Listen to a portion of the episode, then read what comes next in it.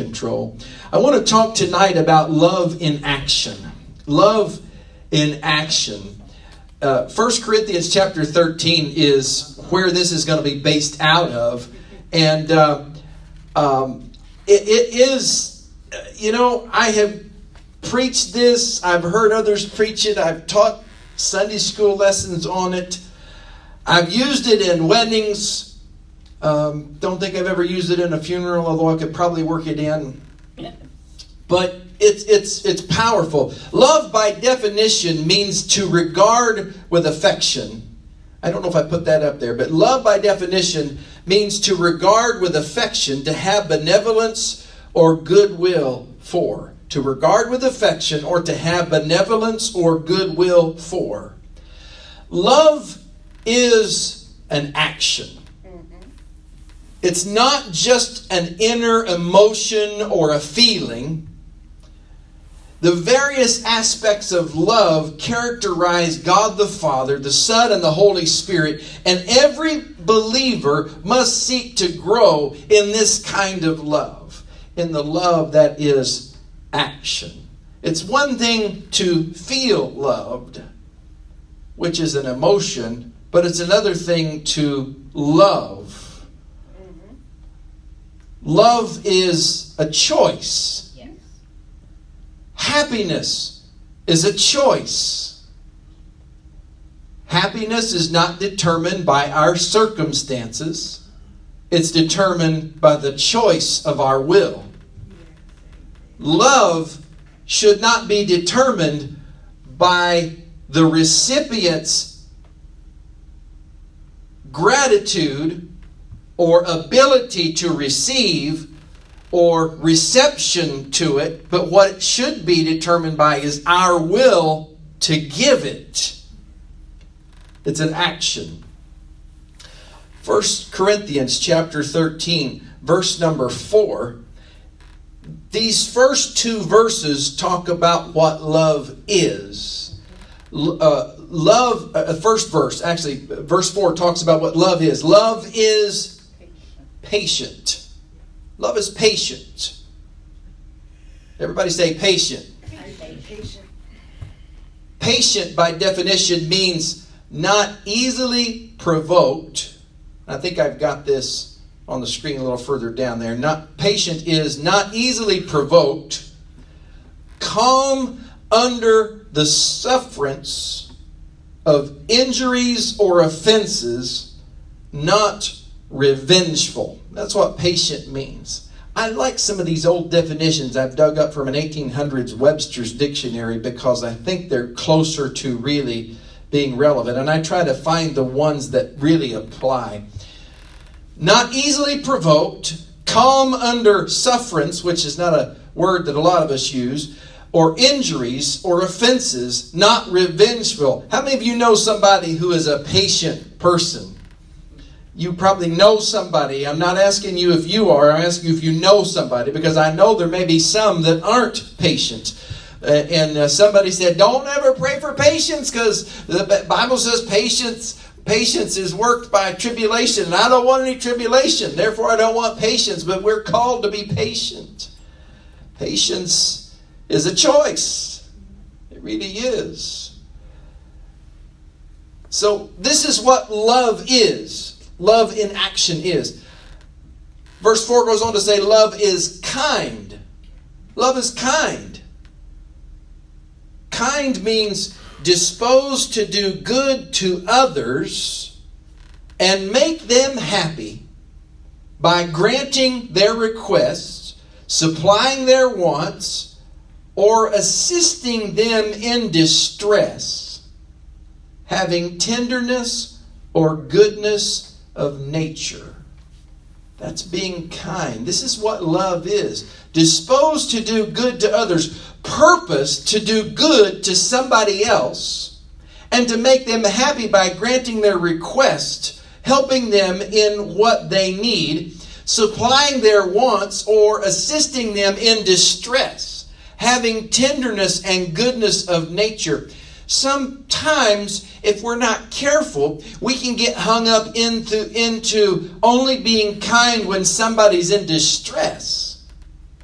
It's it's more easy to be kind when you see someone in need because you look and you see the situation and you think you, you feel compassion and you feel compelled to them but love is kind and it is disposed to do good regardless of the situation, regardless of the recipient. But it's just a general overall. This is what love in action is, is giving of yourself in being disposed to do good regardless of what the good may be or the, the, the feeling that we get. It is choosing to act in this way. And then the verse goes on to say what love is not. Love does not envy. Love does not boast. And it's not proud. Boy, this is totally against culture today. It does not dishonor others verse 5 says. It does not dishonor others. It is not self seeking. And it's not easily angered. Boy, that totally sounds contrary to our society today, doesn't it? If you check the boxes, it seems like you can look around and easily find those kinds of behaviors everywhere that we go. And this verse is a reminder of that love is patient and love is kind, but this is what love is not. Uh, love is not as a reminder for us that we're supposed to be kind and patient and not these things. It is not easily angered. It keeps no record of wrongs. And I'm going to stop right there because that one is huge. Huge. It keeps no record of wrongs. How many have ever heard the term, well, forgive and forget? Well, I might forgive, but I'm not going to forget. Well, I understand that our human nature keeps memories in our mind. But to say, I'm not going to for, I'm not going to try to forget means that I'm going to try to hold on to this. And if we really do that, have we really forgiven? Have we really forgiven? Because what's the motive behind holding on to something that might not be pleasant or might have been wrong, that we might have been wrong? What's the benefit? So I can file it away and then I'm going to, whenever something happens again, I'm going to open that drawer to the file cabinet and I'm going to go and I'm going to pull it out and say, Remember this? Oh, well, that was seven years ago. Well, yeah, but Love keeps no record of wrongs. That's what love is not. We keep no record of wrongs. If we kept record of wrongs and we we would have a really long list. Let's put it that way. Love does not delight in evil, verse 6 says, but rejoices with the truth. And this is huge. Rejoices with the truth. There is joy in the truth. The truth, which is the gospel of Jesus Christ and who Christ is. It does not delight in evil, which is the devil and all of those things, but it rejoices with the truth. So when you find the real truth, which is Jesus Christ, you're going to have an internal joy. Why is this so important? Because when you have truth and you have the truth of Jesus Christ and you have the joy in your heart, then you will be able to be kind and you'll be able to be patient because that's what he was. Verse 7 goes on to tell us what love always does it always protects. Love always protects. What does it mean to protect? It means to cover or shield from danger or injury. I think I've got a definition on that one, maybe um, to cover or shield from danger or injury, to defend, to guard, to preserve in safety, to cover or shield in danger from danger or injury, to defend, to guard, or preserve in safety. I remember one time I went to a skating party for one of my nephews, and this was probably 20 years ago. So I was younger, but it had still been a very long time since I had been on roller skates. But when I was on roller skates when I was a kid, man, I was good. Mama would drop me off at the roller rink and pick me up a couple hours later after I'd skated and skated, and I was a good skater. I never could skate backwards, but I was a good frontward skater. And so I was out there having a good time with the kids. And then all of a sudden, there was this little girl that came up out of nowhere. She's probably three or four, and she ran. She was going to collide with me, and I wasn't really moving hardly at all, but there she was, and she was coming so fast that I couldn't stay standing. And I fell on top of her, little four year old girl, and as I was falling on top of her on the roller rink, I put my arm out like this and I landed on my arm. And so she's pinned, and my arm is protecting her from getting squashed by me. I stopped skating that day. Matter of fact, I'm not certain that I've been skating since then. I might have, but. Uh, yeah, it took me a few weeks to get over the pain from that. But the little girl was fine. She got up and went on her merry way. That just picture just came into my mind as I was talking about that about protecting, you know. I was going to protect her because she needed to be protected, or it wouldn't have turned out well for either one of us. And it was better for it to not turn out so well for me than it would be for her. But love always protects. Verse 7 says, Love always trusts. What, what does trust mean? Trust means to commit in the care of or in confidence. To commit in the care of. So when you trust someone, you have the ability to say, I'm giving you something that is very valuable to me.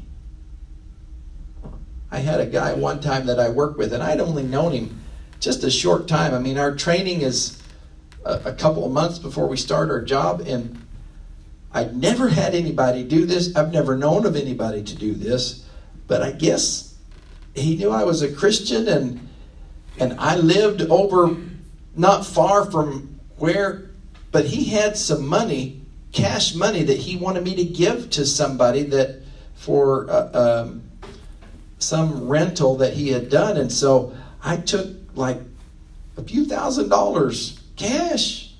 Yeah, over to a guy that wasn't very far from where I lived, you know, was running a business there. And uh, and I thought, wow, that guy must trust me. I mean, you know, I don't know if I would have put that kind of trust in somebody. I mean, at least somebody that I had only known a short time we got hired on at the same time and had only known each other a few months, but but trusting, that's in a natural way, but trusting. So you commit something in the care. You have confidence in something that you trust. Love is trust. So when you love, there is a trust that is built. You commit something in the care. When you love someone, there is a trust that's there. When you love Jesus, you know there's absolutely a trust that's there. Love always hopes, which hopes means the highest degree of well founded expectation of good. Uh, the highest degree of well founded expectation of good. So, when love, this is what love does. I have the highest expectation of good. That's the love, the kind of love that I want to show the highest expectation of good. And that's what other people should expect from me the highest expectation of good. Love always perseveres. Mm-hmm. Persevere means to pursue steadily any design or course commenced and not to give over or abandon what is undertaken. When love perseveres, when your love is strong, this is what love is. You show that I'm going to stick with it. I am not going to give up. This is why this is used a lot of times in marriage because it is it's a steady course designed not to give up or not to abandon when things may not go as planned. Love in action is really what the world needs desperately. People need the love of God, and sometimes they may not be easy to love. Imagine that. You probably know people who may not be easy to love. People need the love of God, and sometimes, you know, in spite of their behavior and how easy they may not be to love, we are still called to give love. Luke 6 32 through, 30, through 36 says this If you love those who love you, what credit is that to you? Even sinners love those who love them. And if you do good to those who are good to you, what credit is that to you? Even sinners do that. And if you lend to those from whom you expect repayment, what credit is that to you? Even sinners lend to sinners expecting to be repaid in full. But here it is, verse 35. But love in the ways that we were talking about, in kindness and in patience. Love your enemies. I may know that there are people who are your enemies. There are. Love your enemies. Do good to them and lend to them without expecting to get anything back. So we give with the expectation of nothing except the experience and the gratitude of us being able to give. Then your reward will be great. So, what we're doing is we're separating human motive from the actionable love that we must have toward other people. We're going to take the human thought out of it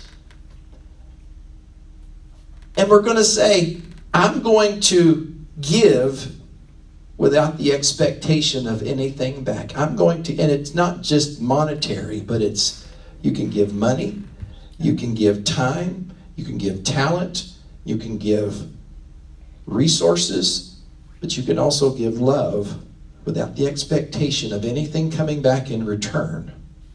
And you do so, and when you do that, great is your reward. I've made it a practice that I never I never lend money with the expectation that I will get it back. Mm-hmm. I don't. I never do. I also will not lend money that I don't have. Mm-hmm. If I have something and I'm going to lend it to someone, I will give it to them. And if they decide that they want to pay me back, fine. If they don't, that's fine. I never give something away that I can't afford not ever to get back. Mm-hmm. It's gone. Once once it leaves my hands, yeah. it's irrelevant. Yeah. Because to be any different means that there's something that's going on. I'll take you back to something that happened several years ago. It bugged the fire out of me and I don't know, it's just the devil, just the way he does. There was a lady that I worked with over 20 years ago. She borrowed a dime from me for the vending machine 10 cents. Said she would pay me back, but never did. And every time, and we didn't work immediately together, we, we worked close by, you know. And every time I would see her in the break room, the devil would put that thought in my mind. He says, There's that woman that borrowed your 10 cents and never paid you back.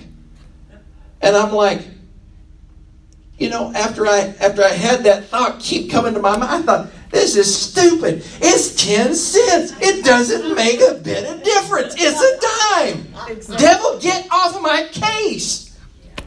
But that's exactly what he will do. He will do that and ag at you and ag at you. But if you get, if you develop that inside you, it's like, I'm going to give whatever it is I'm going to give, and I'm not going to expect anything back. Because that's love in action.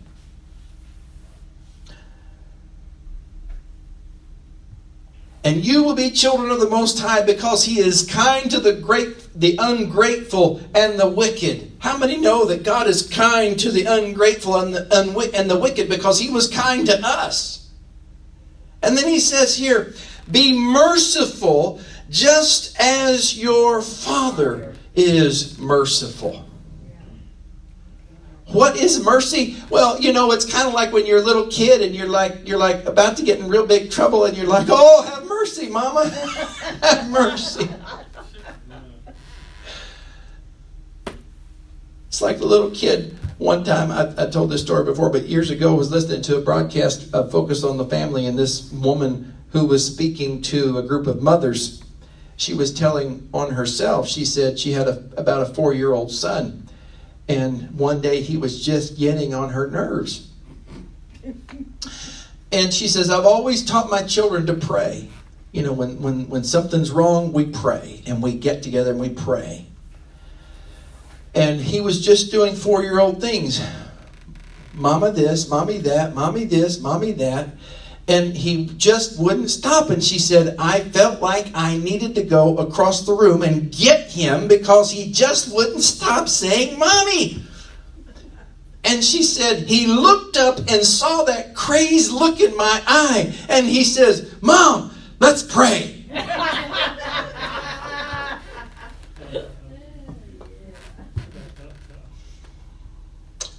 oh, goodness.